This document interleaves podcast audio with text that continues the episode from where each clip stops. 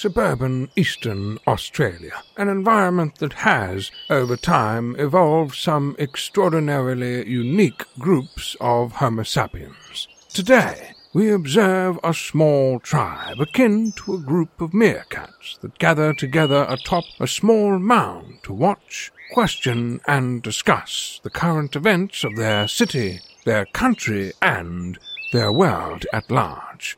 Let's listen keenly and observe this group fondly known as the Iron Fist and the Velvet Glove. Welcome back, dear listener. This is episode 177 of the award winning Australian podcast, The Iron Fist and the Velvet Glove. Uh, we talk about news and politics and religion. And boy, there is a lot of news about politics and religion at the moment. My name is Trevor. I'm your host. I'm the Iron Fist. With me, as always, is Scott, the Velvet Glove. G'day, Trevor. G'day, Paul. G'day, listeners. And for those of you that are keeping track, I'm drinking a Mountain Goat Pale Ale, which is from Bronwyn, our second beer sponsor. Well, our third beer sponsor, actually. Hmm. So thank you very much, Bronwyn. It's going down a real treat, actually. It is. Thank you, Bronwyn. And also Paul, the 12th man. Good evening, Trevor, Scott. Congratulations to both of you, To three of Uh, us. it's the three of us. to the three of us. Yes. Yes. Well done. Mm, so, Especially you, Trevor, being the, the the man behind the mechanics of the podcast. Right, thank you. I I think our show notes got us over the line, actually. Dear, dear listener, that I'm a part of a meetup group in Brisbane called the um, Brisbane Podcasters Meetup Group, and uh, I've been going for 12 months since it started, and fantastic group of people who have their own little podcasts. And as part of the end of year celebrations, there was a bit of a competition for the podcast of the year and the People's Choice and the best intro, and we won the Podcast of the Year award. So thank you very much to the meetup group for that, and uh, it was good fun. It's nice to get a little bit of recognition. It wasn't the biggest competition in the world, so you know we haven't. You know, keep it, keep keep your thoughts about it low because you know we- we're not talking hundreds of entries here. So um, Don't, don't yeah. let your uh, narcissism get out of control over one. our egos one are in award. check. Put it that way. But Uh, anyway, it was nice know, to win. It was, it was an award, and I think that you've got to be very proud of that. So Yeah. well done, Trevor. I think we're producing a nice podcast, so a, so a worthwhile venture. So anyway, Absolutely. it was good to get some recognition. Right. Well, we started this podcast, Scott, over three years ago because we were interested in news and politics, and in particular, religion and the way that uh, our society and our government and our politics is just dominated by uh, religion when it really shouldn't be. And the influence of religion we felt was way too strong, and we wanted to do something about it. And you know, it's it's like somebody saying we knew the Beatles before it was popular, because talk, talk about religion and politics is just becoming every day now in our newspaper. It's really come to the fore. It is becoming every day, and it's um. I can't work out where the Liberal Party is headed with all this. They seem intent on dragging it with them, despite the fact that forty percent of the population has already answered no that they have no religion in the census. You know, and then you've probably got another twenty percent that are submarine Catholics. So you know, it's But let's just explain what happened today. yeah, So- yeah. It- this is absolutely ridiculous. So what what we had was the gay marriage debate done and dusted, settled, and you know, gay marriage was legalised, hmm. authorised, if you like. And as as part of that, though, people became aware of of some of the privileges that religious groups have, and one of them that they became well because of that. It was the Ruddock inquiry. The Ruddock inquiry got uh, leaked, and one of the recommendations was in relation to children in religious schools, and it noted the fact that religious schools can, at the moment, due to a special exemption, uh, expel students based on their sexual preference. And people were shocked to learn this. Uh, they obviously hadn't been listening to our podcast for three years, and that's fair enough. Not many have. But that alerted the public to this issue. And Scott Morrison came out and said, uh, okay, we'll, we'll pass a law to remove that exemption. And everyone went, great. And it's been quiet for a little while. And today it's all, that you know, it's hit the fan because he's come out with proposed legislation which, yes, it, says we will remove the exemption that allows schools to expel gay students. However, he's inserted a couple of extra provisions into the Act that he's proposing. One being recognition of religious freedom as grounds for a reasonable policy to combat a claim of indirect discrimination, whatever that all means, plus another item of a specific provision noting that teaching in schools in accordance with religious beliefs of the schools could not be made the subject of a discrimination claim. So instead of just a simple repeal of this abhorrent law that allows schools to expel gay students, he's tacked on extra religious privilege as part of the whole package and said to Labor, here, sign this. And mm-hmm. Labor is saying, No. no, we've got advice that effectively what you're doing is replacing one form of discrimination with another. So we're not going to do it. So, mm-hmm. so there we go. Like he he couldn't just give what he said. No. He had to include extra privileges, and no doubt because the religious right wing of the party lent on him, and it's his own personal preference, mm-hmm. was thrown in. So now you might be thinking, what did all that extra bit mean? What what are they talking about there? What what extra bits do they want schools to be able to do? And it wasn't entirely clear to me until I I read a, a piece where Amanda Stoker was interviewed. So she's one of the new senators from Queensland because one of the old senators was ineligible. And uh, I'll quote a section here from an article that says. The concern about removing the protections without including additional amendments for religious freedoms was because of the threat of activist parents and activist children. Take, for example, the situation of a parent or child who wants to be an activist in a religious school. You've got a conservative Catholic school, and you've got a child who wants to run a gay club within the school. That clearly contradicts with Catholic teaching, and Catholic schools should have the right to say that's not within the framework of the values we want for this school. So that's the sort of thing that they're trying to say, well, okay, we won't expel you for being gay, but if you start up a gay club, that will give us a reason to expel you. they are obsessed with what goes on in people's bedrooms. They are. It, it really makes me physically ill that, you know, you've got these people that just will not leave the bedroom alone. You know, hmm. they refuse to move on from that. It makes, ugh. Hmm. it's extremely frustrating. So the sort of thing that they're wanting is an expansion of the previous rights. So previously, they could expel a kid for being gay. Previously, if a non gay kid started up a pro gay club, they maybe couldn't do anything about it. So this is an expansion of power that they didn't have, or in addition, you know, an implementation of power they didn't have before. So that's the sort of thing that, that this government is obsessing about. They can't pass a simple piece to clean up a nasty piece of legislation. They've got to try and tack in extra so called religious freedom.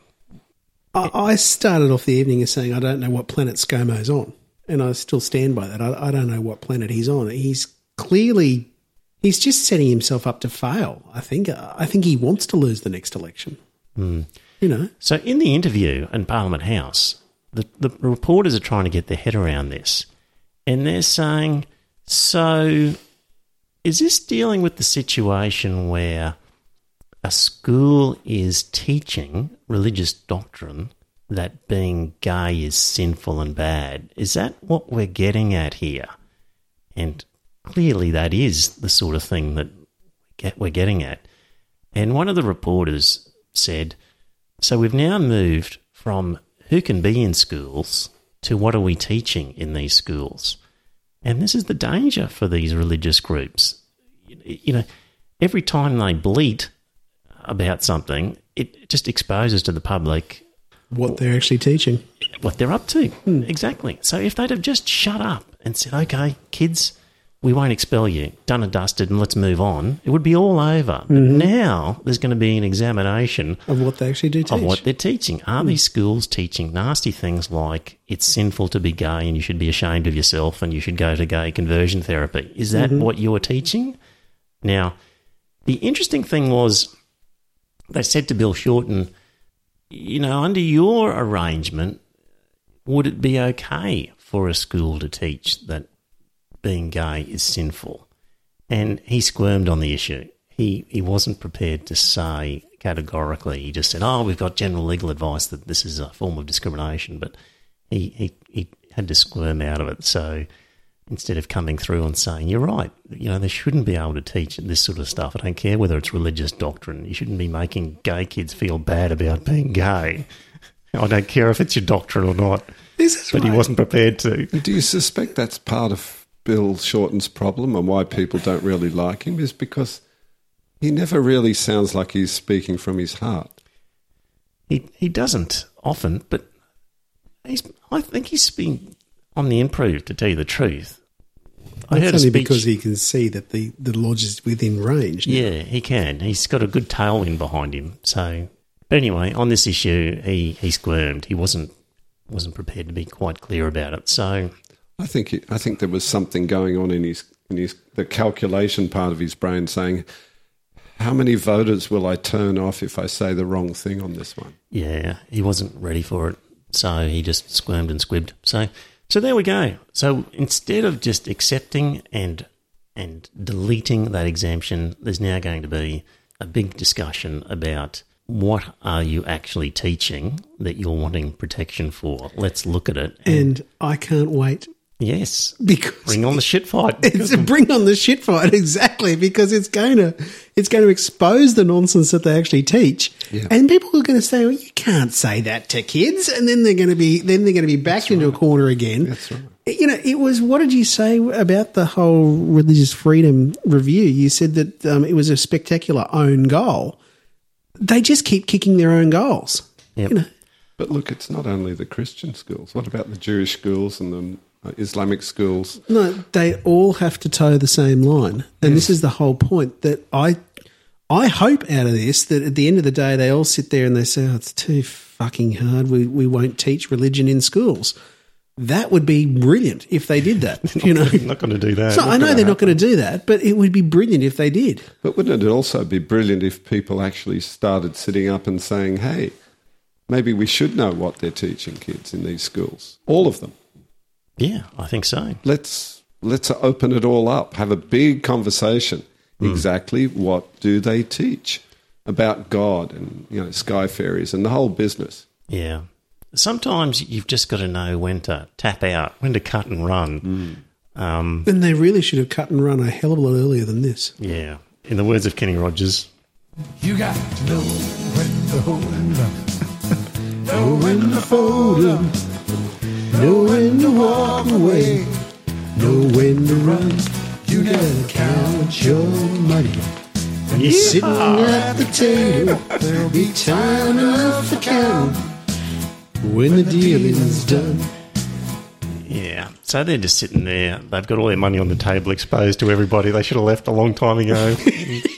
and everyone's looking at it going, I want a piece of that. What do you mean you got all that stuff? We got to, we can't have that. That's, that's where they're at. So they can't help themselves. And You know, I really hope this exposes them and that, you know, the purple economy comes the national book where we all sit there and say, these bastards have got away with how much for so long? And it's now to start time to start taxing them. Indeed. Yep. Right. So that's the current update on religion at the moment. Uh, one of the interesting things about this is Scott Morrison was saying that he was going to give his uh, side of Parliament a conscience vote. Um, and Labor saying, well, you don't need a conscience uh, vote for this. Like, how could you have a conscience and vote against it? So, but uh, when it comes to conscience votes, remember back in Queensland, we recently had some new uh, laws passed in relation to abortion, Abortion. law, and a conscience vote was granted to the LNP. Mm-hmm. And lo and behold, Tim Nicholls, Jan Stuckey, and Steve Min- Minnikin decided, great, conscience vote. I'll actually vote in favour of these new abortion laws. And um, what's happened is the party president, Gary Spence, has lambasted these three and basically called their pre selection into question. So it's an example where a conscience vote is not necessarily a conscience vote because you could find yourself being severely punished by the by the machine, the party machine, if they don't like uh, how you how you exercised your conscience vote. So that's you know A so called Clayton's conscience. Well, vote. it, it was be. a Clayton's conscience vote. Hmm. You know, it. Gary Spence is an idiot for targeting these three because, you know, I was very surprised that Tim Nicholls was described as a moderate because he was the architect of the Campbell Newman budget. He was the one that took Queensland down the road where there was no coming back from that. They were going to lose.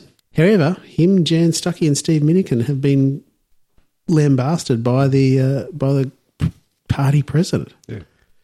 So yeah, be interesting to uh, think about that with the conscience vote, whether people really can exercise a free a free choice in this Conservative Party. So, as part of that article, actually, it made the point that in Queensland, Conservatives have been in opposition for 24 of the past 29 years since the end of the Joh era. Hmm. That's a lot of time of Conservatives in opposition. Absolutely. People think of Queensland as being, you know, the Conservative Heartland, heartland, yeah. but in state government terms, not at all. No, it's not. And this is something that my better half often points out to New South Welshmen, you know, because when the marriage equality vote came up, there were two seats in Queensland that got the highest scores in the whole country in favour of it. There was, you know, 12 seats in Sydney that voted no. Yes. Whereas up here in Queensland, I think there was only two seats that voted no. Yeah. Groom was one of them, and then the, there was somewhere Yeah. else up northwest. There seems to be a perception down south that, that, that Queensland is still this backwater, you know, this uh, conservative backwater. And certainly there are a lot of conservative people, but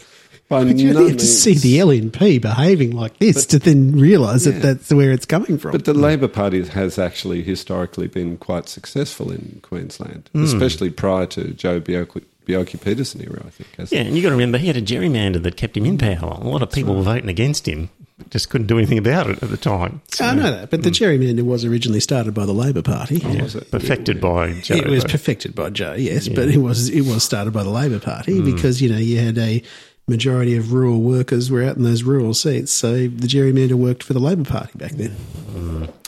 Right. Um, have you guys heard about this news where there was a barrister in Victoria who was representing criminals in some high profile cases with the sort of Victorian mafia, if you like?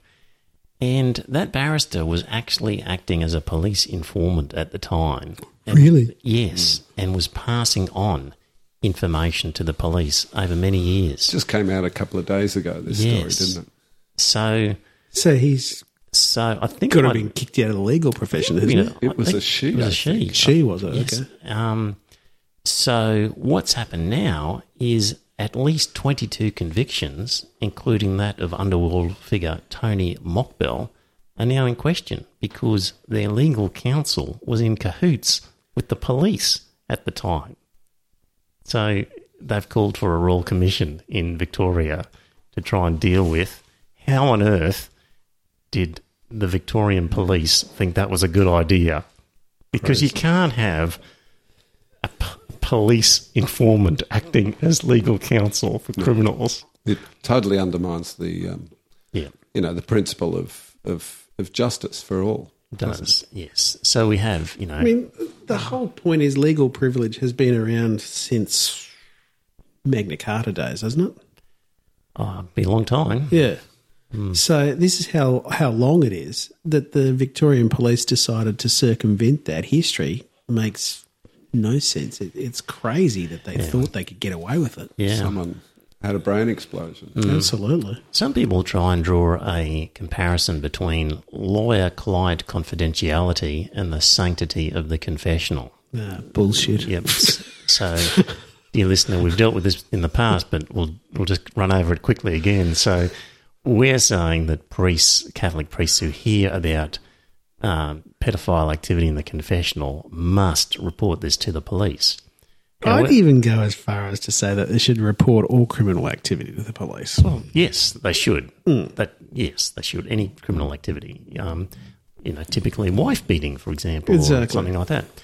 But um, but on the other hand, dear listener, if you are a lawyer acting for an accused and the accused confesses to you, then uh, you're you are not allowed to tell the police, and you're under duty not to tell the police that there was a confession. Um, all you can do is say to the accused, "Well, now that you've told me that you're guilty, I can act for you provided you plead guilty. But if you plead not guilty, then I cannot act for you, and I have to withdraw." And in that situation, you simply say to the court, uh, I am withdrawing from this case, and you don't say. Because he pled guilty to me back in the office, you, you say, I'm just withdrawing. And the, the, the court just says, okay, you're withdrawn. And he has to go and find another lawyer. Is that legal professional obliged to do that, or, Yes, or that's just an you option? cannot continue to act for the person oh, in a not guilty plea if you know they're guilty because they mm-hmm. confess Because to they're you. suborning perjury, is that the term? Oh, I don't know what the expression would be, but you're just not allowed to do it. And the point in that is, though, that justice still gets a crack at the guy. So, you know, the, the, the police and everybody else will s- still, the machine still happens, and the person is, is still dealt with by the system. And it's a system that we've all agreed to because we need full and frank communication between people in order to encourage pleas where necessary, and, and the system just works better as a result. There's, there's an offsetting benefit for that. And in the case of the Catholic priest, there's no offsetting benefits, and there's only just detriment and, and obstruction of justice. So, so there's the difference. Right. Uh, other news. A lot of children took Friday off and went and protested. Gentlemen, any thoughts whether children should be taking the day off to, to protest about climate change? Well, I'd prefer they didn't take the day off. However, someone's got to say something about it because the government clearly doesn't care. And we also would not have had some of those incredibly funny. Some of the quotes. Yeah. I'll let you read out the signs in a minute. But, Yeah. Tough Man, what's your opinion? Should children be able to take afternoon I- off I on actually- Friday? And Do you know, I actually discussed this with some colleagues over lunch the other day, and all my colleagues, I think, were in favour of it. And I was the only dissenting voice. And I said, look, you know, how, how well does the average child really understand the world and really understand uh, what they're protesting about? Or, you know, and, and my colleagues were basically saying, oh, yeah, kids are smarter than you think. And I said, yeah, I'm not saying kids are stupid. But kids can be fairly easily persuaded along a particular ideological line. As, as we know, they are with religion, very, very easily persuaded as to the veracity of, you know, religious bullshit. And I'm a little bit worried. You know, I think kids should go to school to learn about the world, learn how to think, how, how to analyze the world critically before they start actually participating in, in the political life of a nation. You know, I think they should be learning rather than being led down any particular ideological path by but, but is it an ideological path it is an to simply learn path. that, that climate change is happening, that it's caused by yeah by people and that the earth is warming up and if we don't do something about it we've got big problems by the time these kids are 50 Well, this was a Like, is- difficulty is that, is that an ideology or isn't that just It is education well, it is inevitably there are ideological elements. Now, my friends were saying to me, "Are you mad? You know, of course, everyone knows climate change is real." And I'm saying, "Yeah, I don't dispute climate change. Mm-hmm. I'm just a little bit worried because what's you know what's if kids get the idea that they should be out protesting for particular causes, what's the next cause?" And the other the as- the other thing about it is that. Um, Do- do you- sorry keep going well, a, a, a friend of mine sent me an article published by the IPA. Institute of Public Affairs Yes. notorious right-wing think tank Well, Yep. it is a conservative think tank, but it, but but they're entitled to publish a view, and Yeah. and their view was that uh, you know a lot of the teachers in schools are, fairly left leaning, and you know some of them are, some of them aren't. But the curriculum, the the social studies curriculum, is uh, a little bit left ideologically. I have to say that's true because um, there's a lot there's a lot of social justice ideas uh, in the social studies curriculums these days. And not that that's a bad thing necessarily. And I think it's good for kids to be exposed to a, a, a range of contemporary issues. That's a good, very good thing. But I think teachers have to be very careful not to be guiding the students' uh, ideological orientation in that sense, if you know what I mean. Yeah, see, I, I, I tend to disagree with you, Paul. I would have thought that climate change was something that was above ideology. Well said. It, I think it is yes or no. And the yes has 97% of climate scientists behind it, no has 3% of them behind it. Therefore, it's an empirical answer that it is a fact that humans are causing the climate to change. Therefore, I don't think it's problematic that kids go out and demand their government do something. Because um, these kids are, well, if they're 12, they're only six years away from voting. They're only two elections away from voting. So that I think is um, okay for them to protest. You know, if they're 15, 16, 17, they're Mm, could then be they could be voting- intelligent. I mean, they're, they're working out some pretty high level mathematics at that stage that you got to Yeah. tip your hat to. Look, I, do, I don't have a problem with the view that climate change is real. I really oh, I know don't. that. Yeah. But what's the next cause that they're going to be encouraged Okay, to protest okay. about? Will they be encouraged to take up the cause for Indigenous recognition in the Constitution? But but Paul, you know what? Like we bemoan the fact that people don't pay enough attention to politics and what's going on in the world. So if it if these kids are actually getting off their butts and paying attention to it, I think that's a great thing. Yes. And I also look back on my schooling, and I could have taken every Friday off for twelve years, and I would have been fine. Like seriously, like the amount of time that's just wasted in school, you can catch up. It's you know, it's not that vital. Well, It's- it's and then there was the article uh, the other day where in New South Wales, uh, some New South Wales Principals Association was saying, let's dispense with uh, special religious instruction because the curriculum is so crowded that we can't fit everything in. Hmm. And you want to take every Friday off.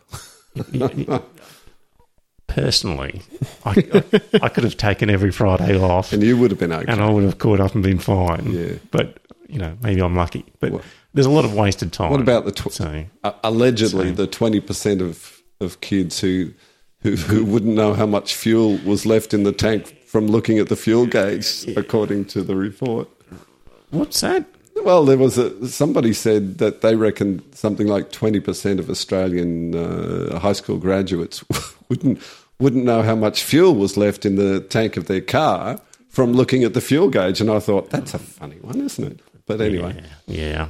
Well, I say good on the kids, and the fact that we've got some activist kids, we need them because way too much is happening without people paying attention. And, Okay, so yeah. what do you think about when adults participate in a public demonstration for for a political cause, oh, I'm very and they much carry their kids on their shoulders with their kids holding up placards, and the kids are too young to really know what it's about. I think people look at it and they go, well, the kid doesn't know what they're talking about. And they're obviously they're accompanying their parents. So no big deal. Where do you draw the line? At what age do you draw the line? But you don't have to draw a line. You just look at the crowd and you go, some of these kids don't know what they're talking about and some do.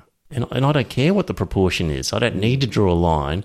I just need to know or think at least a handful of the kids in that crowd actually know what's going on and have decided to do something about it. Good on them. But look, kids, uh, you know, are subject to peer pressure, and a lot of kids will join in even if they don't really understand the issue. Yeah. I mean, this would be a very interesting question is to see what the difference would be had they uh, decided to hold the protest on Saturday. Right. And then the very interesting thing would be to see what the difference was between those that decided to wag school and go to the protest and those that genuinely were mm. concerned about the whole thing and turned up on Saturday. Yeah. Mm-hmm. However, yeah, that said, I do support the kids because climate change is going to bite them in the ass before. So, do you support us. them just on this issue or on any issue? No, basically just this issue. Now, you know, I was involved with a teacher back at the time when the second Gulf War was on. And he was out there promoting his kids to go on protests when they walked out of school. And I said to him, I said, look, I've got no problem with them protest. However, one of the things you've got to remember, and I went back to the 30s and I said, you know, Hitler ignored the Versailles Treaty.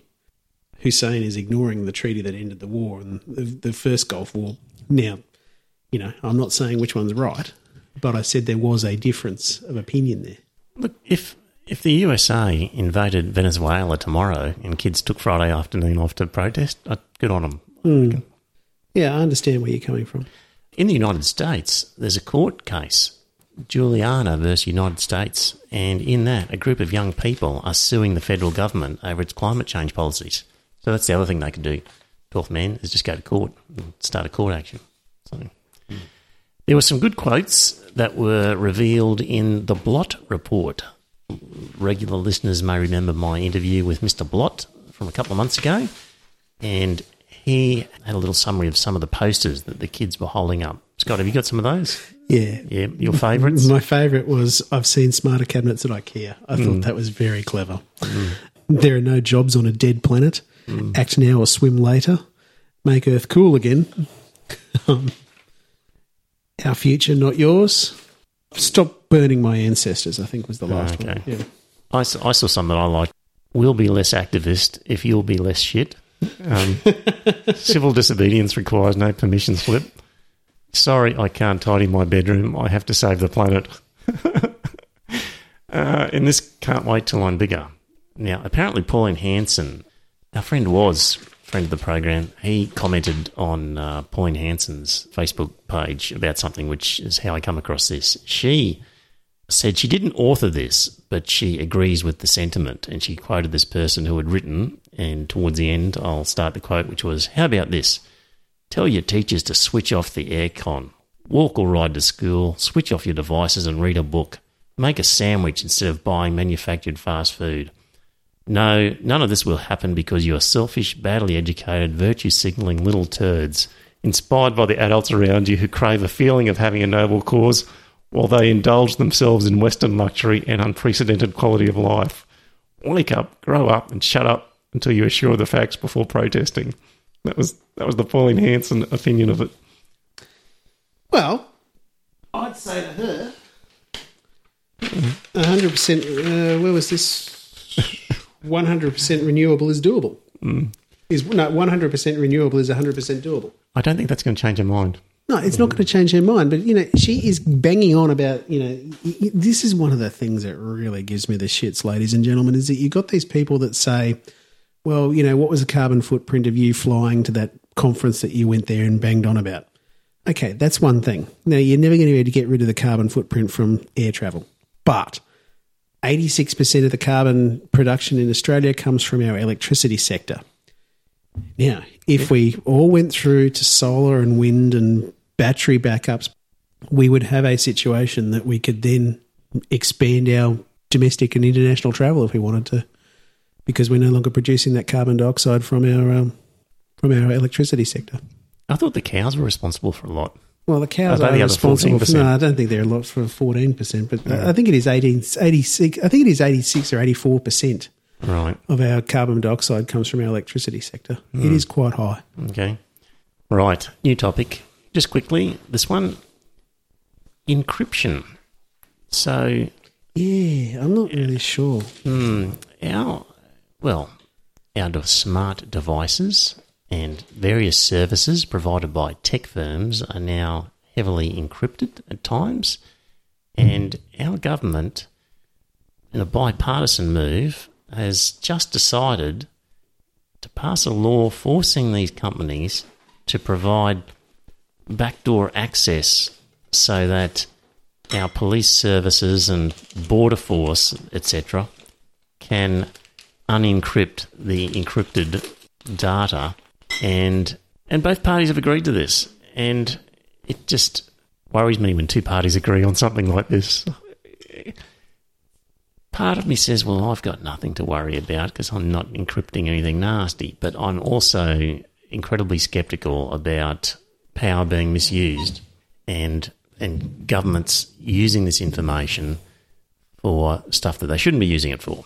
You know, looking up what political enemies are doing and then using that information to ruin their reputation. And that would be fine. You know, the, the solution is to say, okay, we'll, we'll allow greater power for government agencies to look into this stuff. But at the same time, we want greater power to look at the government agencies and see what they're up to. And unfortunately, while they've given lots of power to the government agencies to do this sort of stuff, they've actually declined to take action where they could then examine the conduct of these government agencies. So we're just giving power away and not increasing our supervision of them. And both parties have agreed to this. Twelfth man, you're shaking your head. I am because you know I, I, I, you know I read a bit about what's going on in China and what the Chinese government are doing with technology, and it's sinister. It's it's all about total control of the citizenry, monitoring them, punishing them for any you know perceived uh, infringements of what is what is right and proper. And uh, and while you know, I'd like to think that they were only using it to protect us from terrorism, things like that. It's a bit of a worry, isn't it? When, as you say, there's not enough oversight, and brings to mind that case of the uh, the whistleblower in the spying of East Timor when they were negotiating that uh, resources contract with East Timor, you know, and, and, somebody uh, blew the whistle on the Australian government. Yep. Spying and and they're being taken to court for it. I mean, that's that really worries me. So, a South Australian Senator, Rex Patrick, uh, tried to expand the powers of the Parliament's Intelligence Committee so that the Intelligence Committee could begin and conduct its own inquiries into these agencies if it felt the need to.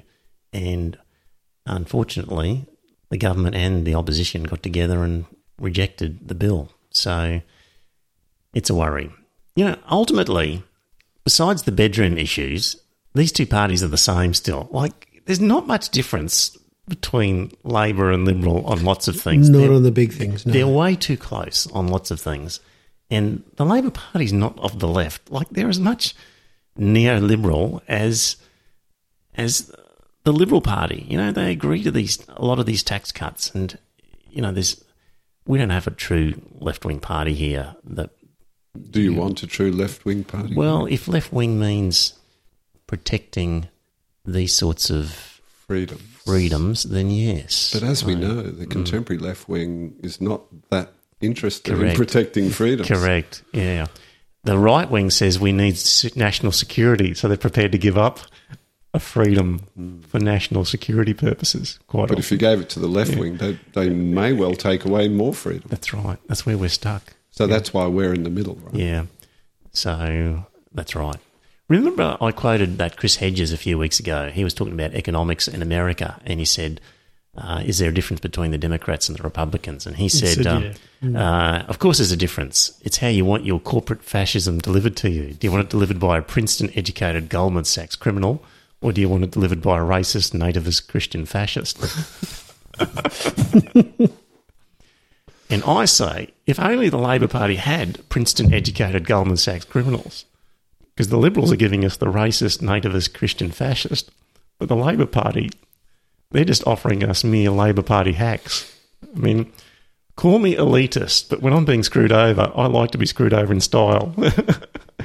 and we're just getting just Labor Party hacks. Uh, who, when we you just got to see when when we was researching that Iron Fist Velvet Glove Secular Index, Yep. the number of guys from the Labor Party who said that they had, you know, when you went through their Wikipedia entries, they worked for such and such a union, then they worked for so and so minister, and then they got pre-selected. Yep. You know, that is the path these guys are on, hmm. and that is what's the problem with the Labor Party hmm. is you go, You go through student politics, then you go and work for a union, then you go work for a minister, and then you get then you get pre-selected. Yep. That's the problem. Hmm. The Liberal Party is not much better, but they've still got a smattering of small business people amongst them. Although Julia Banks was pretty badly. Are small business people any better at making uh, executive decisions for the whole I, country? I don't think they are, but you've got a difference of opinion coming through rather than someone that's been cradle to the grave union.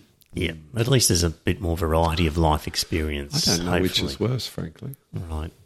Do you? Uh, if you really push me on it, I'd say the worst is the Labor Party experience where you've got people that are cradle to the grave union. Yep. That I think is worse. Like you look at Shorten's history, he has been the AMWU, that sort of thing, the AWU, and then he's gone Look, the through. Labor Party used to have some very intelligent, very well educated people in the Absolutely, they, they do, and they still do. and they still have a few. They still do have quite intelligent people there. That's However- true. In the days of Hawke and that, you had the feeling that the that the Labor Party guys who came through had had more about them, They even though they well were educated, a lot of them. Yeah, maybe because they'd worked with industry a bit closer and were mm. actually on, you know, yeah, worked with industry and and on the shop floor a bit more and and not so much just deep in the bowels of of some union mm. Um, office somewhere. Hmm. Maybe I don't know. It's just the sense you have that they were a better caliber, even though they were pretty much union, you know, just a, a union background. They seemed somehow to be more impressive people than the ones who've come through more now. impressive because it was back when the unions actually had to fight for their hmm. members. Hmm. A lot of that fight has been taken out of the unions because we have achieved relatively peaceful economic circumstances. Now, I'm not saying that wages are growing are going up as fast as they once did. They're not. They're clearly not, and that is a problem because the gap is growing between the well-to-do and the non not so well-to-do. We've got to address that. However, I do think the unions now now the union leaders basically never leave their offices. You know, That's the and- feeling you get. Absolutely. Yeah. Hey, um, George H. W. Bush passed away, Mm. and normally, well, certainly in America, there are glowing testimonies of what a marvelous man he was, and the tradition is that we don't speak ill of the dead. And twelfth man, your thoughts on George Bush Senior? Um, I'm, I'm a little bit undecided about George Bush Senior because, uh, according to some of the reports, he, you know, he's a very decent man, very honest, uh, ethical, uh, hardworking, and uh, just a nice guy. And yet, there there was one um, person in my Facebook friends list who's a who's who's pretty high up in an American Humanist Association. And I won't mention his name, but um, he posted something and he said, you know, why is it that when a mediocre president dies, that we have to pretend that they were fantastic? He clearly didn't like him. He said, particularly, he mentioned the fact that he helped his inept son become president. and we, we should hold that against him. Right, that was probably the least of his of his sins. Uh, Possibly. he's got a few of them, dear Yeah. listener, and I know he's got a few of them. uh, You know, there, there is no doubt about that. But I do think that um, it's a lot easier for us to sit over here and throw rocks at them rather than be in their shoes. And there were a number of those decisions that were line ball calls. Now, he clearly chose the wrong side of that line ball, but they were tough decisions to make. Hmm. Let's look at some of those line ball decisions. First, Iraq War. So, what we had was uh, Saddam Hussein uh, decided to invade Kuwait, and he did so because the Kuwaitis were extracting oil from the Iraqi side of the oil system. So they were essentially starting the drills on their side. How could they do that? Well, they were starting the drills on their side, and you've got to drill a long way down. You drill at an angle. Correct. so the drawing. Plus, they were selling the oil cheap, which he didn't like, so that was ruining the price. You know, I'm not saying he had reasons to, um, good reasons to invade the country, but he said to the Americans beforehand, to the US ambassador, more or less, I'm thinking of invading uh, Kuwait here. Uh, what do you reckon? And the US ambassador said, uh, well, We've got no opinion about that. Really? Yes. This is all on the record. Wow. This is all available. That is all on the record. Yes. All- a lot There of the no stuff doubt is on that. the record due to WikiLeaks and other, you know, release of other government. So this wasn't common knowledge. This is something that came out with well, WikiLeaks. not common knowledge to the public, but certainly common knowledge to George H. W. Bush, Hmm. and so they basically said, "Well, you know, uh, we've got no opinion." Um, But or less a then the light. US government did publicly say to to the Iraqi government, "You better withdraw." So, so then they changed their mind, but they had to then um, get the US people behind them because the people don't care about And it nearly two- didn't pass two through Congress. Arab countries fighting, and they'd be looking at it thinking, well, why do we have to be involved in that? But you might remember a crucial moment was when this uh, lady gave evidence at a hearing of the Congressional Human Rights Caucus, and she told the story. She just gave her first name as Nayirah, and she testified she'd been a volunteer at Kuwait's Al Addan Hospital and said she had seen Iraqi troops ripping scores of babies out of incubators and leaving them to die on the floor of the hospital. Do you remember that? I do, and, I and remember it that. came out that it was a fabrication. Yeah. Exactly. So that was a really uh, crucial moment. Also, so it turned out later, uh, subsequent investigations revealed that this woman was, in fact, the daughter of Kuwait's ambassador to the US. Can you believe that that was her relationship? And, and Well, she was a natural for the part. she was indeed. So the other thing was that the US said, look, uh, Iraq has got 250,000 troops and 1,500 tanks on the border ready to, to move into the Kuwaiti territory, which is going to threaten a US key oil supplier. So we need oil, and there's all these troops lined up on the border. So, you know, it's a danger to our national interests if we can't get Kuwaiti oil. But at the time, a reporter, Jean Heller of St. Petersburg Times, she didn't take their word for it. And she managed to get access to commercial satellite images of the area at the exact time that they're talking about, and there was nothing there. It was just complete bullshit that there were these troops. Just a complete bullshit. So, But it an- wasn't bullshit that they invaded Kuwait. no, but the the talk of all these tanks and what they reckon was there was complete bullshit. Yeah. So they're just a bunch of liars on a number of levels. No. Yeah, exactly. and it's well, you know, those are the days when you believed governments to some extent if they told you that sort of stuff.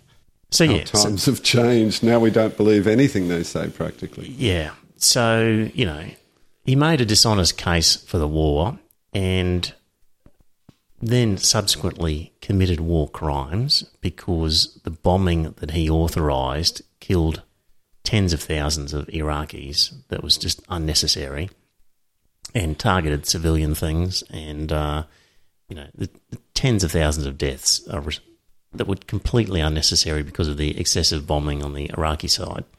Um, Yeah, but civilians have always been killed in wars. I mean, like, you know, um, Yes, but they particularly targeted sites that were known to be just so civilian did the sites. Luftwaffe target civilian sites in London, and we- and, and when the and the RAF, and the RAF targeted civilian sites in Cologne. And when the members of the Luftwaffe died, we didn't give glowing eulogies about what wonderful people they were, did we? That's Oh, the, point. German side did, yes. That's the point. So the other thing is, he was involved in the Iran Contra affair, and he refused to cooperate with the special counsel that was ah. investigating that. and that was that was a very big problem. He refused to hand over his diary, and then days before he left the presidency, he pardoned six of the defendants. in the in the whole matter. Like this, this is Trumpian like what he was doing there was just refusing to cooperate and then just issued pardons for his mates. Very ordinary behaviour. And if that wasn't enough, also responsible for a lot of the drug wars, poured lots of money into funding the incarceration of, of people on minor Uh, drug war, charges. The war against drugs in the United States. Correct. Yes. Yes. And this is an interesting one. He groped women.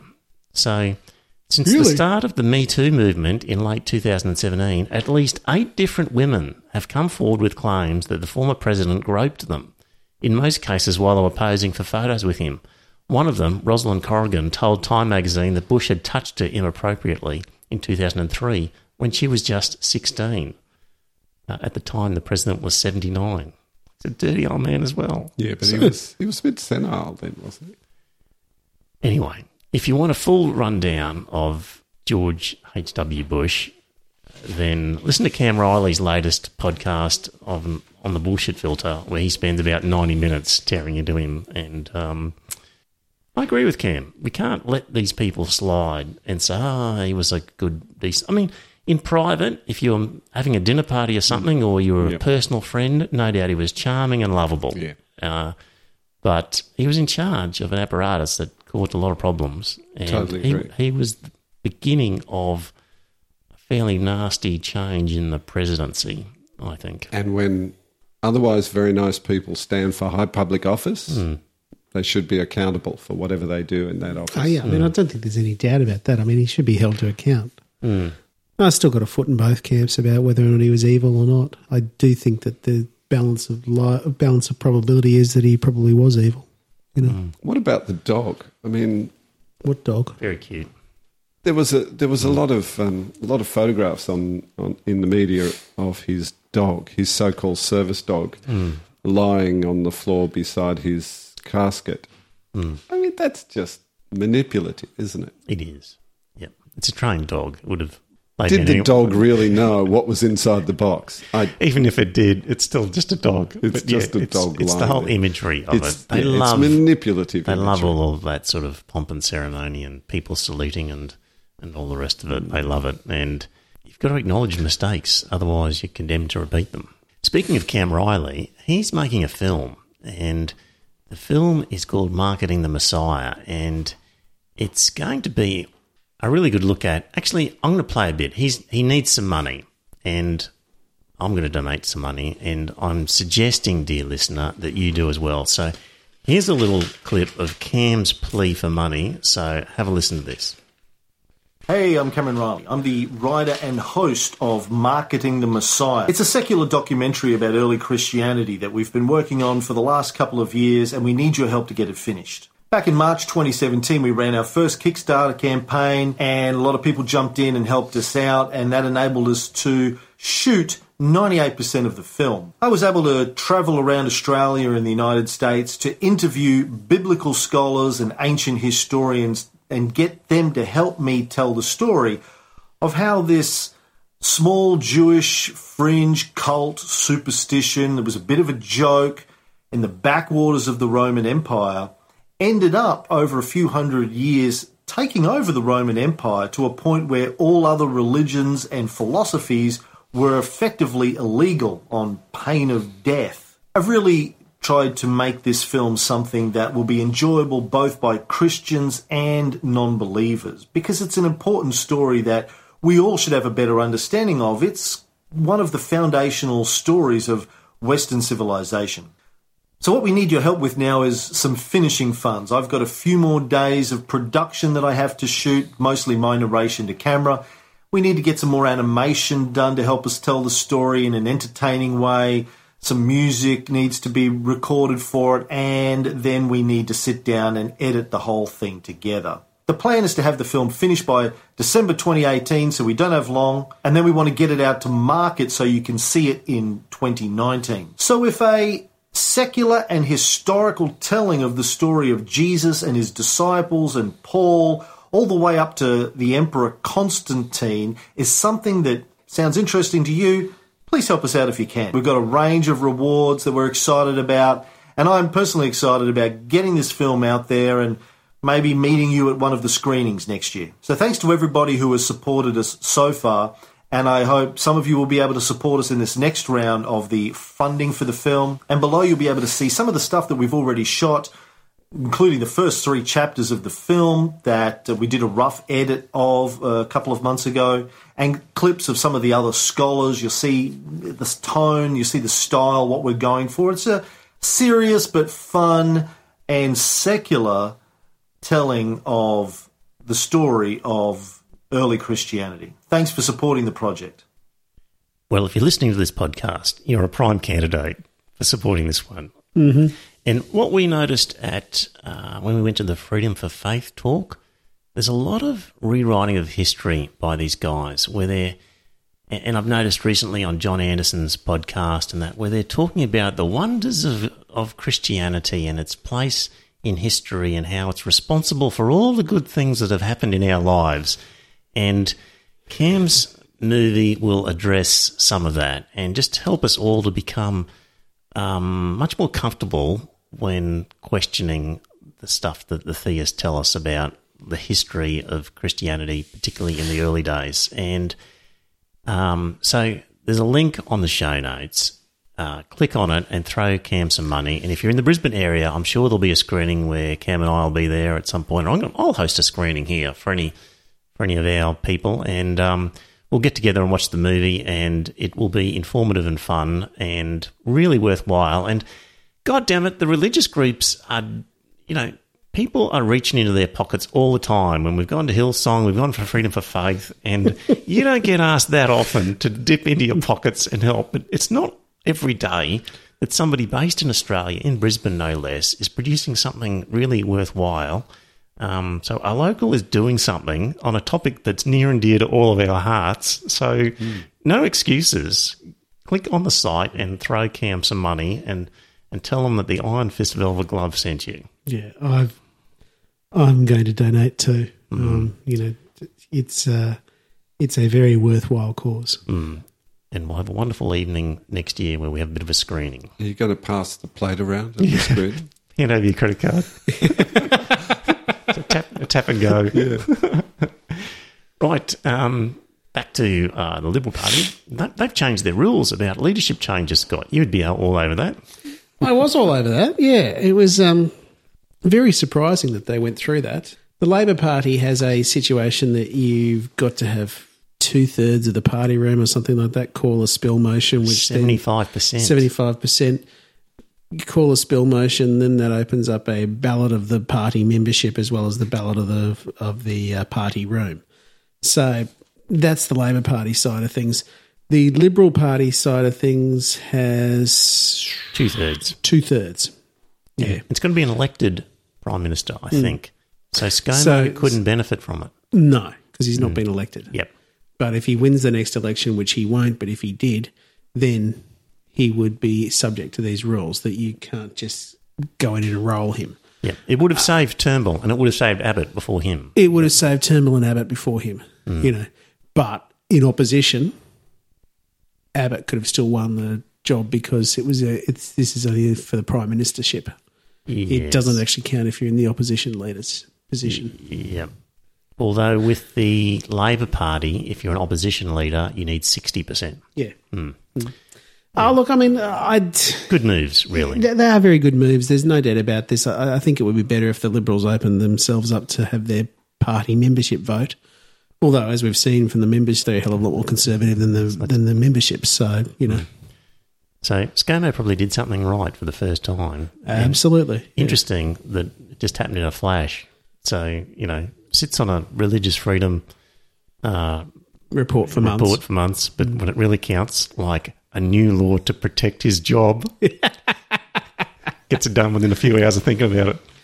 Ah, uh, look, yeah, I, I, think that's right. You know, mm. I think he was looking after himself more than anything else. But you know, look, you know, regardless of why they've done it, it was a good move. So congratulations to the Liberal Party. Mm. But you know, that's not going to save you at the yep. next election. You're doomed. I was reading something that suggested that the Liberal Party structure is inherently flawed and makes it susceptible to these religious parasites. And what it was saying was that in terms of differences between the Liberal and the Labor Party, that the, the tone and flavour of the Labor Party is set by the factions and the membership in the party machine a lot more than the Liberal Party, where the tone is set by the, The leader. leader. of the day. And the Labor Party leader is bound by policies of the machine, whereas the Liberal Party um, leader is not. And therefore, a lot of power rests with the leader of the Liberal Party. And, you know, if you don't, you know, if you were a wet and the leader was a dry, there was nowhere for you to go. Um, you couldn't, you couldn't sort of retreat back to a faction because Liberals don't. They have factions, but they're not as strong and as. And They're as not recognised. Mm. And that is the problem that the Liberal Party's got. So- I've actually Hmm. argued when I was still a member of the LNP, I said I thought it was time to formalise the factions. Hmm. You know, you could have a formal faction that would speak up when they were being pushed around, you know. Yeah, so that was an interesting argument. I thought that the Liberal Party uh, leader, not bound by party policy, has way too much power and dictates the ideology more than he should or she should. Mm. Yeah, it's um I don't know what the hell was wrong with Malcolm Turnbull because he was being pushed around by the right wing of the party. But he told us there were no factions in the Liberal Party. Well, he said there was no factions, but he was he was only joking. I would have thought. The Australian thinks that there's factions. Uh, Where do they get that from? yeah, so the Australian newspaper, dear listener, is full of bullshit.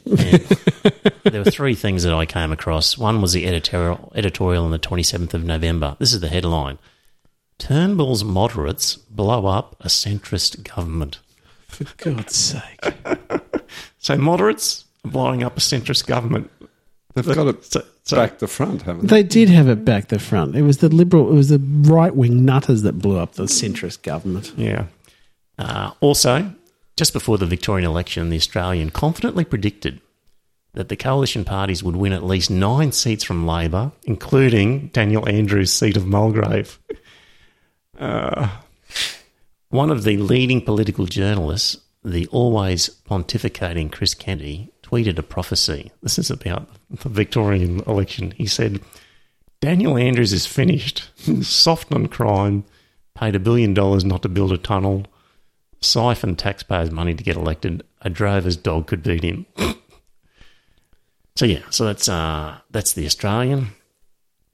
Um, did you know things? You know the situation in UK with um, With state Brexit? schools? Uh, no, with schools and religious schools. It's worse than here in some respects, isn't It's very similar, but in a different way. They they fund a lot of schools that are religious schools, um, and they they had some some requirement for them to enrol. What was it? Fifty percent of children who didn't necessarily belong to that religion. Well, I've got a quote here that says Since the 1990s, governments in the UK have encouraged minority religious groups to set up their own faith schools, which are funded by the state, hmm. but allowed to select pupils on the basis of their religion. So a few opened up under Tony Blair's first Labor government, but since 2010, faith groups have benefited from the Free Schools program, um, which lets a wide variety of organisations set them up, and there are now 101 non-Christian religious state schools in England. So, Seems so like they're calling them state schools contradiction in terms. that it? allow discrimination based on faith.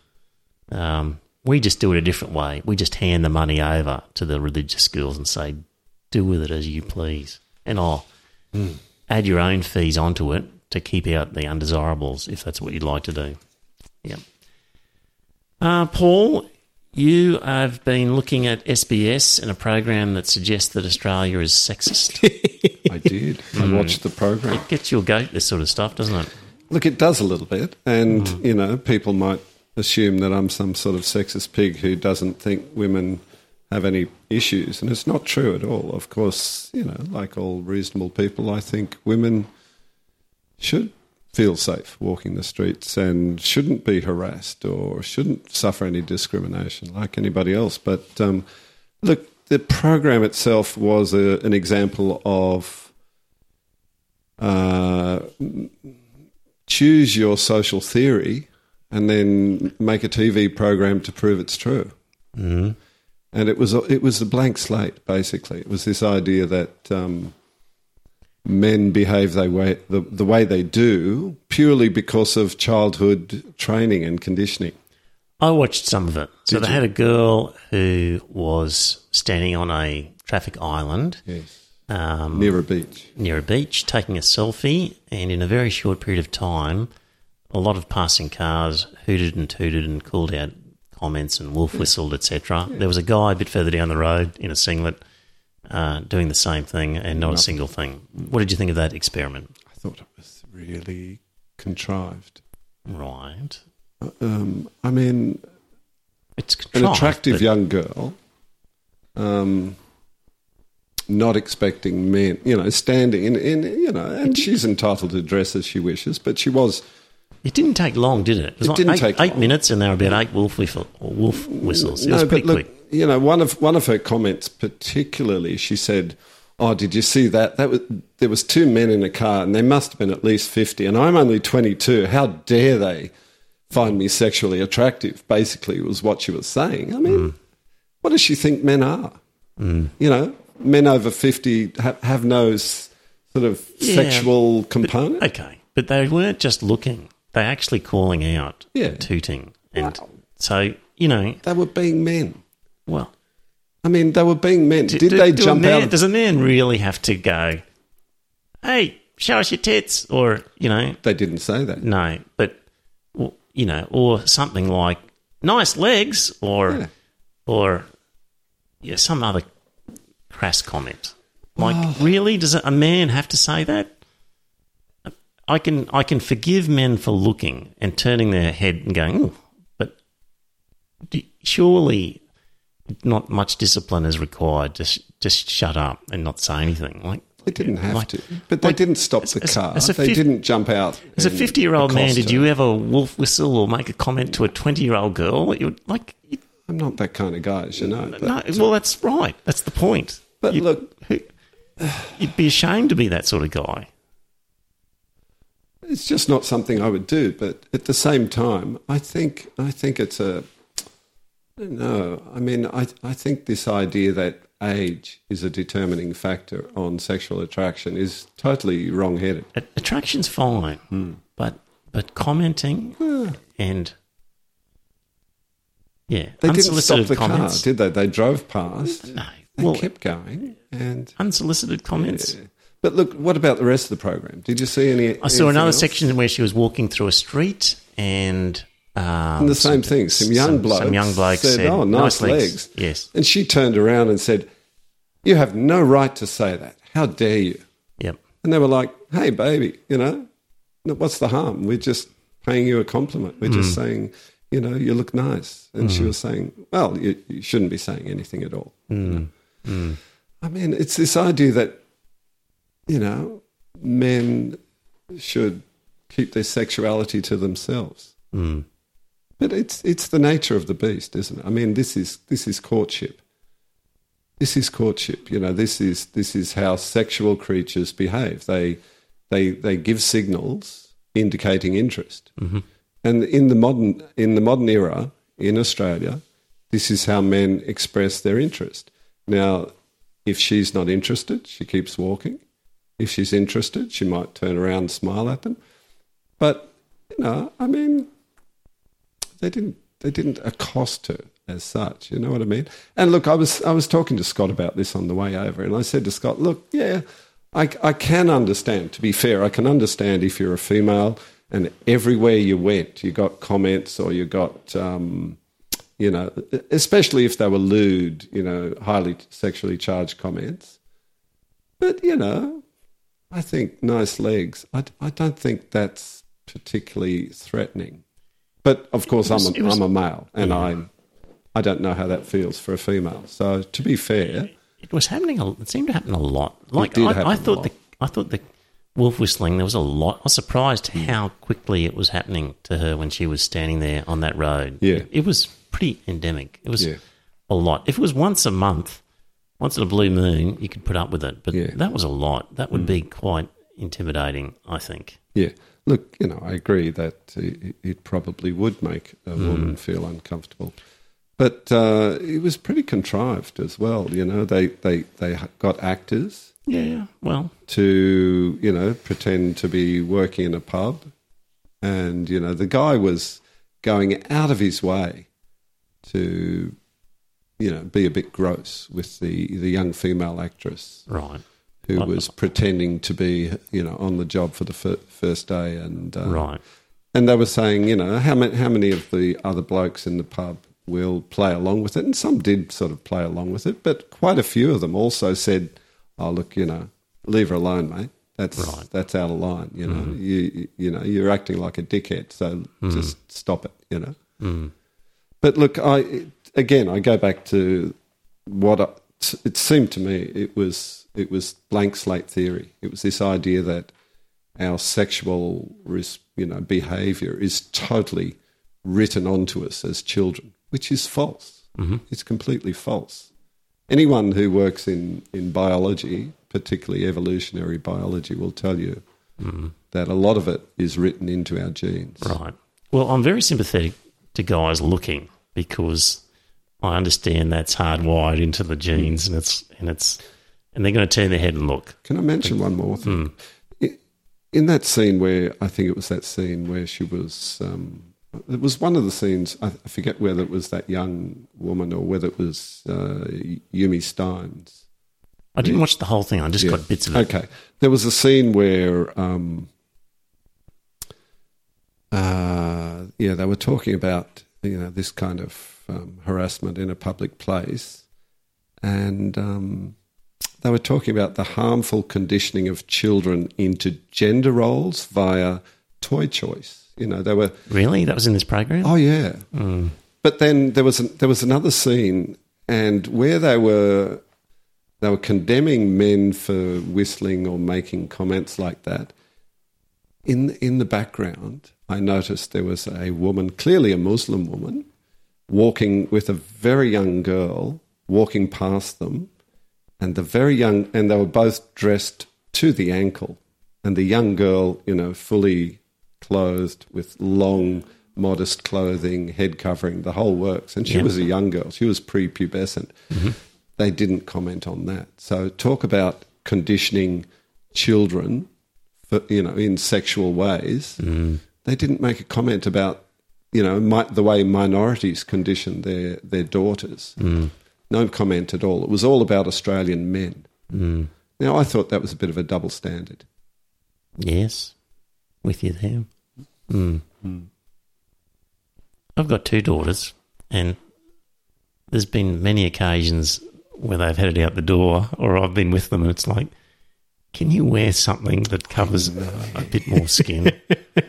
it's embarrassing. Like, Well, just cover why, up. Why embarrassing? So, Yeah. um, because to me it was verging on a, a uh, there was a tacky look. It was like you're showing, you're actually not accentuating your features. You're actually you've gone too far. That was my feeling on a number of occasions. It's very difficult for a father to tell a daughter what to do at the best of times, Yeah, look, let, I- alone, let alone what to wear. I have a daughter who used to go out Yeah. um, Yeah.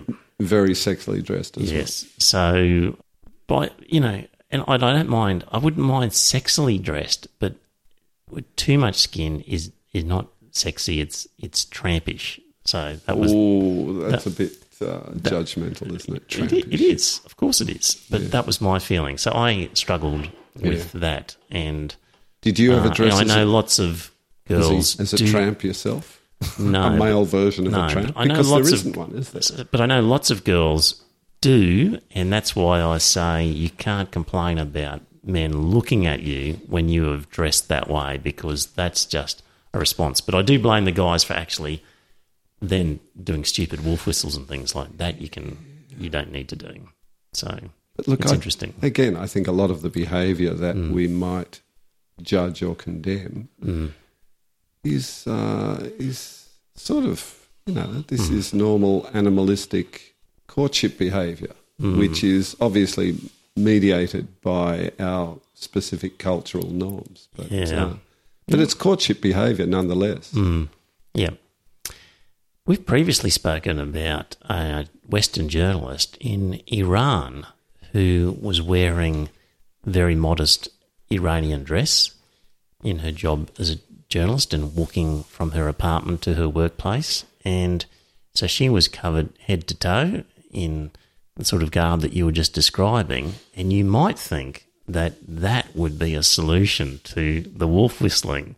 But she wrote an article, and I've got a link to it here, where she complained about incredible, terrible wolf whistling and awful kissing and kissing noises and smacking of lips and terrible sorts of stuff from nearly every bloke she came across. They were so sex deprived in that world that covering up made no difference at all. Absolutely. And she thought it was just her, but when she spoke with other women, they said, "No, no, it's hmm. it's all of us. We're all copying the same thing." Yeah, Which shows that it is innate in the species. It's Hmm. Yeah. not something that our disgusting Western culture has taught our boys to do. yeah. But she made a point that there was one way that you could avoid that sort of sexual harassment. Stay at home. No, got any ideas, Scott? Well, you've probably read it. Carry an Are you reading my AK-47. I'm reading your notes now, but uh, The magical wand to ward off men is simple. Have another man beside you. So if you've got a man accompanying you, then the wolf whistling and all the rest of it ceases. Yeah. It's because yeah, you're taken. So sort of matches up with your theory about courtship behaviour because that ceases because they figure, well, there's no chance because this girl's already got a guy. So mm. but there you go. If it would have been an interesting experiment with that girl, they should do this next time. Uh, dress her the same way, having a selfie, but with a male beside her. And uh, would the same wolf whistles have happened? I don't think so. Yeah. Hmm. But it's a it's a Muslim cultures are basically what they call honor cultures, aren't they? Where women are expected to be under the either the protection or the care or control of a man, and if they're not, then they're often seen as fair game. True. They? But you would still say the same applied in Australia with that girl with the selfies. If there was a guy beside her and they're getting the selfies, you, you wouldn't have the same level of wolf whistles. No, I don't suppose you would. Mm. We, of course, spoke about Aboriginals last week, and we said a treaty is not a good idea. It's a No. racist policy. and our friend Robin Bristow, who's been on the show before, he made a comment on our either the blog or on the Facebook page saying, until a treaty is signed, an acknowledgement of country is an essential part of any official gathering. It is not a racist gesture, but a simple recognition that we stand on stolen land. Still have to disagree with you, Robin. Here's the thing. do, uh, am I the only one that feels uncomfortable with the word stolen land? No, you're not. You know, i- i- is that symptomatic of my white privilege for me to say that it's not stolen? That you know, my parents bought it. The difficulty is if you accept that it was stolen land, the people who it was stolen from died hundreds of years ago. And what we're now talking about is their descendants. But the difficulty is that their descendants are now mixed up with the very people who stole it off them in the first place. So Yeah. if you are saying that that some people inherit the guilt in some kind of secular version of original sin, and then at the same time you're saying other people inherit the Uh, the the, the grievance status yes, the? Yeah. victim status, and you're saying that inheritance comes through bloodlines. You're, you're asking for trouble, Robin. Like, what what do you say to the argument that that the very people who are claiming grievance due to inheritance of victimhood are also the inheritor inheritors of Of the perpetrator. of the perpetrator? Yeah. How do you resolve that? How do you? That's my question, Robin. Yeah. Put that in your comments for the next under this program. And that, Because- that, that, that is that is a very good point, Trevor, because you've got some people that are, you know, a quarter Aborigine who are claiming that they have got this bloodline and that sort of stuff. but they're ignoring three quarters of their historical past. Yep. You know. And it's incredibly unhealthy for a society to start segregating special benefits based on bloodlines. Mm. Can I read something from I an mean- article I came across? And it's Yeah. sorry to interrupt, Well, you're right. but it's it's really relevant, and it it's not exactly about the land rights issue. It's about something else. But anyway, listen to this. It says turning the past into a morality play, in which grandstanding politicians and academics act as saviours, can have deleterious consequences for the way we understand it. Looking back on earlier times is a privileged and elevated position from which to view it, one that is often distorted by current preoccupations and interests. I mean, that really resonates with me. You know, it's easy to reinterpret history to suit your particular causes, but you know, his.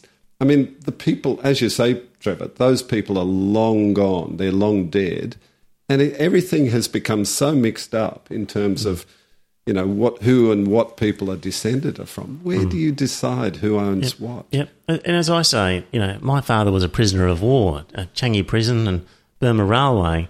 He's got a lot of, you know, grievance against the Japanese. Do I get to inherit some of that? Do I somehow have some sort of inherited uh, victimhood status against the Japanese for what was done? Of course not. Of course not. The current Yeah, generation of Japanese had nothing to do with it. Exactly. The current generation, do we do we say to them, "You're evil pricks"? That's right. And You the know, current you've- you've- you've generation got- of Australians, on, you've, you've got yeah, on the whole, had nothing to do with that. yeah. It is what it is. We live in the world as it is now. And while we should do everything we can in our power to ensure that Indigenous Australians and every Australian has a, the same opportunity to a good and satisfying and fulfilling life. But this is where Trevor comes with Trevor's notion that you should only support people based on their circumstances, that you should look at their um, If you've got a Their welfare pro- prosperity. yeah, if you've got a welfare program Yeah. that's designed to help people who are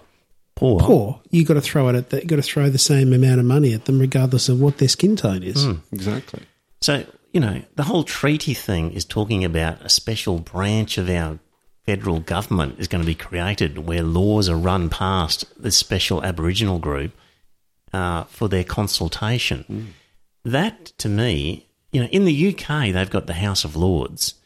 And it's stacked full of odd characters mm. who have inherited their position, and clergy and It's others. completely unrepresented. Exactly. They're, they're trying to get rid of some of these numbskulls out of the mm-hmm. House of Lords, and we're tr- we're proposing to create a House, of, Lords right. full of inherited.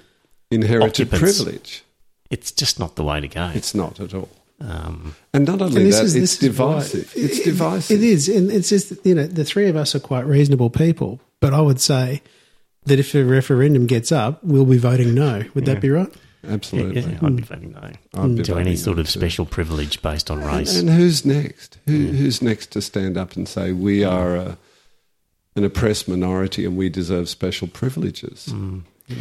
Now, the other thing that you've been uh, sending emails about, 12th Man, during the week was about, again, Aboriginal um, circumcision and, and, and sexual practices. And Yeah. there was a community, the Garawa Yanyula, Mara, and Gudunji people of Borroloola. And in this community, they had some boys who were subjected to some sort of initiation ceremony that involved circumcision.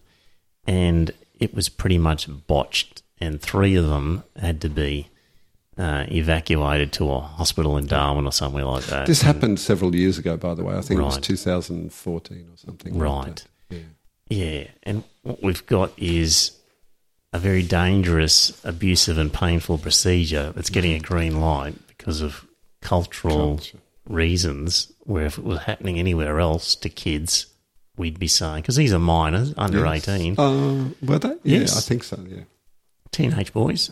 And the ABC did a report on it, Yep, and there was a big uproar that um, correct. they were vi- the ABC was violating their cultural sanctity of some sort by even reporting it. Correct. Oh, the the community was outraged. The Aboriginal community. This is what they said. This ceremony has existed in our cultures for thousands of years and is very sacred! Exclamation mark. The sacredness of our ritual strictly forbids viewing and comment by the public. Open discussion in front of women and those who are uninitiated is a very serious infringement. In the past, such an infringement would have met a, with dire consequences. Very dire. Not allowed to talk about our hmm. secret men's business with. This is where we have to say, sorry, you're part of the general community. And not only that, but you're in the 21st century. And uh, sorry, but if that's the culture you want to hold on to, uh, well, maybe you need to think again about that. So, if you really need to hang on to that, then you need to get properly qualified doctors available on the site to help out if it's botched and poor buggers are bleeding all over the place. I Just hate the whole practice. I mean, neonatal circumcision is one thing. I don't agree with it. However, it's completely different to grabbing kids that are already 12 or 13 and putting them under the knife or a sharpened rock. It's really disgusting. Speaking of disgusting, Jacinta Nampijinpa Price also told in an article a harrowing story about uh, sexual abuse of women in Ab- Aboriginal communities, and it just goes to show it's it's it's not all wonderful.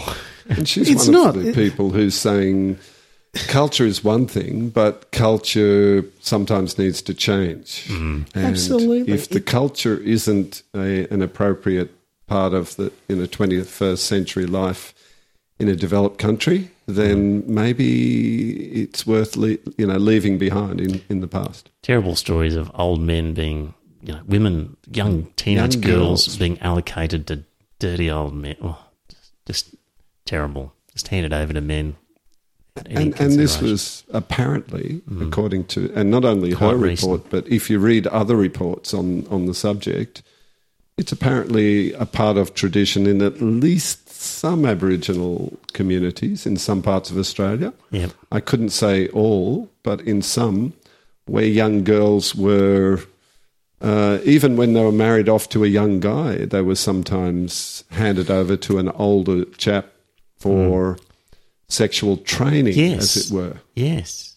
It's uh, and and and not only training in terms of allowing the older man to have sex with the girl, but sometimes they were brutalized. You know, their their external genitals were brutally cut open in order to, you know, because they were young girls, for goodness sake, in in order to facilitate the. Um, uh, shall we call it rape? And it, and sometimes it wasn't just the older gentleman; it was a group of of gentlemen who would grab a young girl and prepare her for her, her sexual life by raping it, by gang raping it. It's the sort of stuff that it was happening anywhere else, we'd be saying, We'd be outraged. Stop. Yeah. Yeah. you know, But because it's culture, it's somehow, uh, and, and and of course our. Look, I, I looked up the Australian Museum website, which is located in Sydney, their um, Indigenous culture section, and it was my goodness, no mention of any untoward aspects of traditional culture. It was very, very right. it was a very rosy picture, and there were a lot of um, excuses. Well, I shouldn't say excuses, perhaps, but they just totally ignore all the bad parts. There wasn't even a mention, and I was I was specifically looking for something a bit anthropological, a bit analytical, a bit sort of something that defined the pre-contact culture. Do you know they do not even um, categorize pre-contact Aboriginal culture? And I mean, most people would assume, and I think quite rightly, it was a Stone Age culture. Now, I had a, a conversation with a colleague about this, and she she grimaced when I said Stone Age, as if I was insulting them. And I said to her, "Look, it, this isn't a judgment. This isn't a criticism. No, that was a result of it's the an conditions. observation." Because what you had here in Australia was a plentiful supply of protein and um, not too many people. So they didn't need to resort to agriculture in the same way that um, you know older settlements of Australia and, and European culture needed because they didn't have the population pressures. So when you are develop an agricultural um, community, then you have to store it, and then you need to account for it, and that's when you develop writing. So, um, so there are a number of things that they didn't develop simply because the land was so bountiful that they didn't have to, and that's that's fair enough. Yeah, I'm not sure. I think that's a bit too simplistic. I, I, I'm not sure whether anybody knows for sure why, you know, one culture develops agriculture and another doesn't. It might be purely circumstantial. It, it also has to do with um, the seeds that you have That are available, available. Exactly. and and also the climate. yeah. So, um, uh, so yeah, it's got you know other factors like that as well. So, Eurasia had, for example, animals that were amenable to being domesticated, whereas in Australia, you could probably argue the native animals weren't really amenable to being domesticated, and yeah, if you know, in in terms of herd animals, that yeah, sort of and, thing. and I mean, if you don't have wheat or or a, or a grass like that, then you, you're stuck. It just doesn't happen. and, and you need the climate as well. Yeah. And um, even I was reading something um, which suggested that Africa, for example, had areas where uh, certain crops could grow, but Africa's a big country in terms of running north south, and the temperatures. Africa's a big country. You're making the Dan T and The- a big con- thank, thank you. A big continent. can we can we call that doing a Dan T? We can. My apologies, Dan. Actually, he's on my list here. Thank you. But it's a big uh, continent running north south, and the temperatures and the climate change a lot. And if you've got some seed that is effective in the southern part, it, it changes a lot to be whether it's still effective in the north. Whereas in um, in in sort of uh, European and um, Western Asian areas, they're all in the same sort of uh, north south temperate sort of zone, and and a crop would be successful in a lot of areas where there were a lot of people, so they could domesticate crops more easily. Anyway, that was a, a line of argument I heard, but you know, so basically. I'll run the argument that for Aboriginal people things were bountiful and they didn't have to resort, but they, they weren't forced to adopt practices that more complex societies were forced into due to climate and circumstance. Mm. But look, you know, I don't, I don't see the problem in describing particular mm. cultures through mm. history according to the level of technology. And mm. to describe pre contact indigenous culture as Stone Age, I don't think that's a slight on them in any way. I think that's just descriptive. And yet, the Australian Museum chose not to mention that at all. They just, uh, well, they described it in rather airy fairy ways, if I can put it like that. Hey, time to say uh, to thank the patrons. We've got a new patron called Captain Doomsday. Thank you, Captain Doomsday. Gosh. Thank you very much, Captain. Yes. Uh, starting at the top, Sean Alex Ayame, uh, Tony, the beneficiary, Janelle, John, Deep Throat, Landon Hardbottom, Jimmy Spud, Wayno, Allison, Steve, Caitlin, Matt J, Rod, Wadley, uh, Kane, Bronwyn, Robert, Dean, Maddock Man, Less is More, Pele, Was, Dominic, Daniel, Harry, Liam, Dave, The Squeaky Wheel, Peter, Gavin, uh, Captain Doomsday, and uh, and Ken. We've got one of the Kens. We've lost a Ken, but the other Ken has very serious uh, issues going on in his life, and um, so we're down to one Ken. So good luck to the other Ken, mate. You are in my thoughts and prayers, and I'll see you in late January, mate. And um, uh, not a problem at all. Keep listening. We're really going over time, and were there any others that you wanted to really cover, or should we finish up? Don't cry for Julia Banks. Oh, I could live on 40 bucks a day knowing the government is supporting me with New Start to look for employment, Miss Banks replied in an interview on ABC radio. Yeah. So she's left the Liberals and she's being hailed as a as a wonderful woman, and she just couldn't handle the bullying and the hmm. and the ultra conservative views of the Liberal Party, and she's moved to the crossbenchers and let's clap, clap, clap for a principled woman. And she's a neoliberal nutcase. Absolutely. You know, it, this is what a lot of people have forgotten is that she voted with the government for the, well, no, not the 2014 budget because she wasn't in there, but she was elected in 2016, wasn't she? I don't know. Well, she was elected when the last time we went to the polls, which was 2016.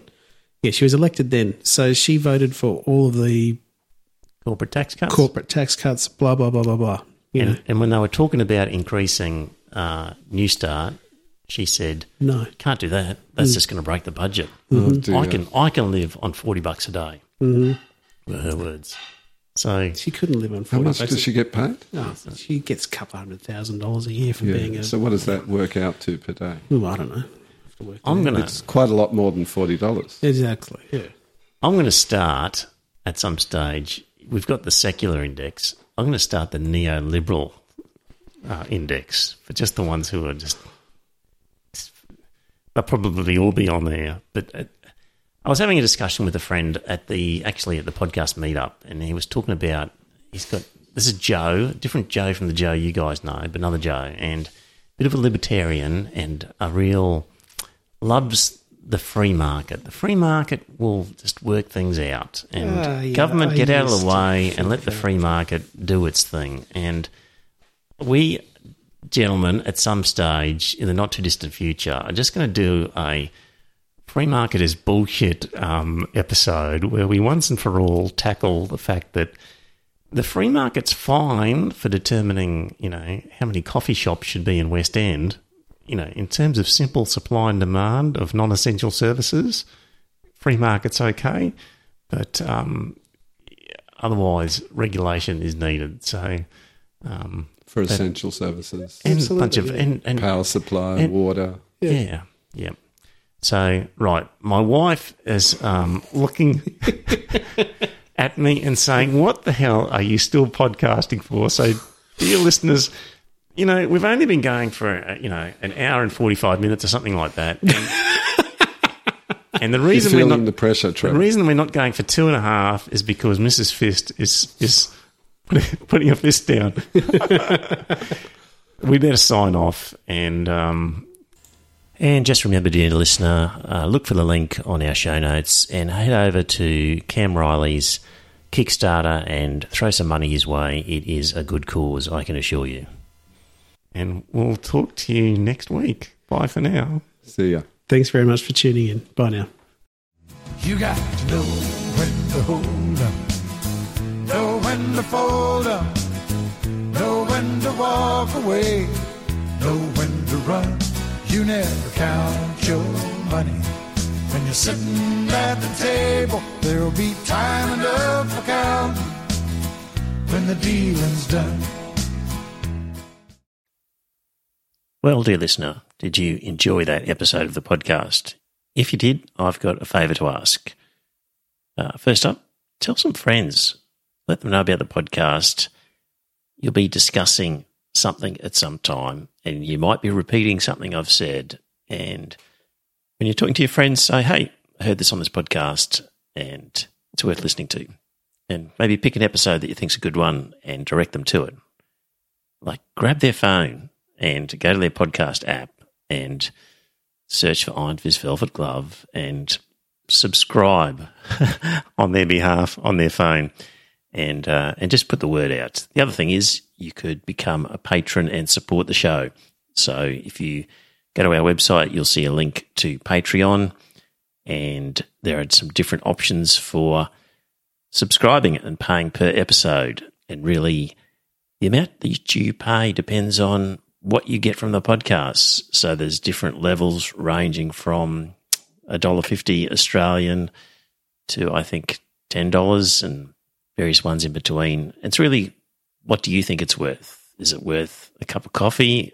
Uh, is it worth more than that, less than that? Whatever you get out of it, because not everybody gets the same. Maybe you don't listen to the whole thing. Maybe you never talk about it with people. Maybe you really couldn't care less half the time whether the podcast is there. It just it'll be different for everybody. So If you get a lot out of the podcast, contribute a bit more. If you don't get much, contribute less. But in any event, you can subscribe there. If you don't like the idea of a regular subscription, the website has a link to a PayPal donation. So you could just do a one off donation every now and again.